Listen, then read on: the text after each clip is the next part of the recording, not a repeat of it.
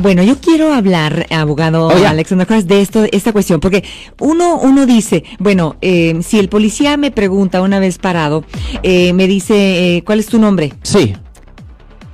I don't answer questions. Ok, la cosa es esto. Depende las circunstancias. Por ejemplo, si usted está en su vehículo Sí. y el policía lo ha parado a usted por, you know, por supuestamente haber cometido una infracción de tráfico o algo así. Lo siento por la interrupción, su video va a continuar monetariamente. Solo voy a mencionar que si usted ha sido acusado por haber cometido cualquier delito aquí en el área de la Bahía Norte, California, por favor no se espere, llame el nuevo teléfono que ven en la pantalla o llame para hacer una cita inmediatamente al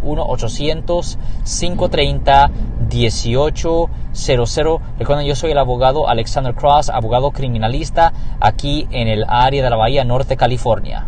Ahí sí se le tiene que responder a ciertas preguntas, pero la única pregunta que le tiene que responder al policía es información que ya está en su identificación, nombre, fecha de nacimiento y dirección de casa. Pero aparte de eso, usted no tiene que responderle nada a la policía.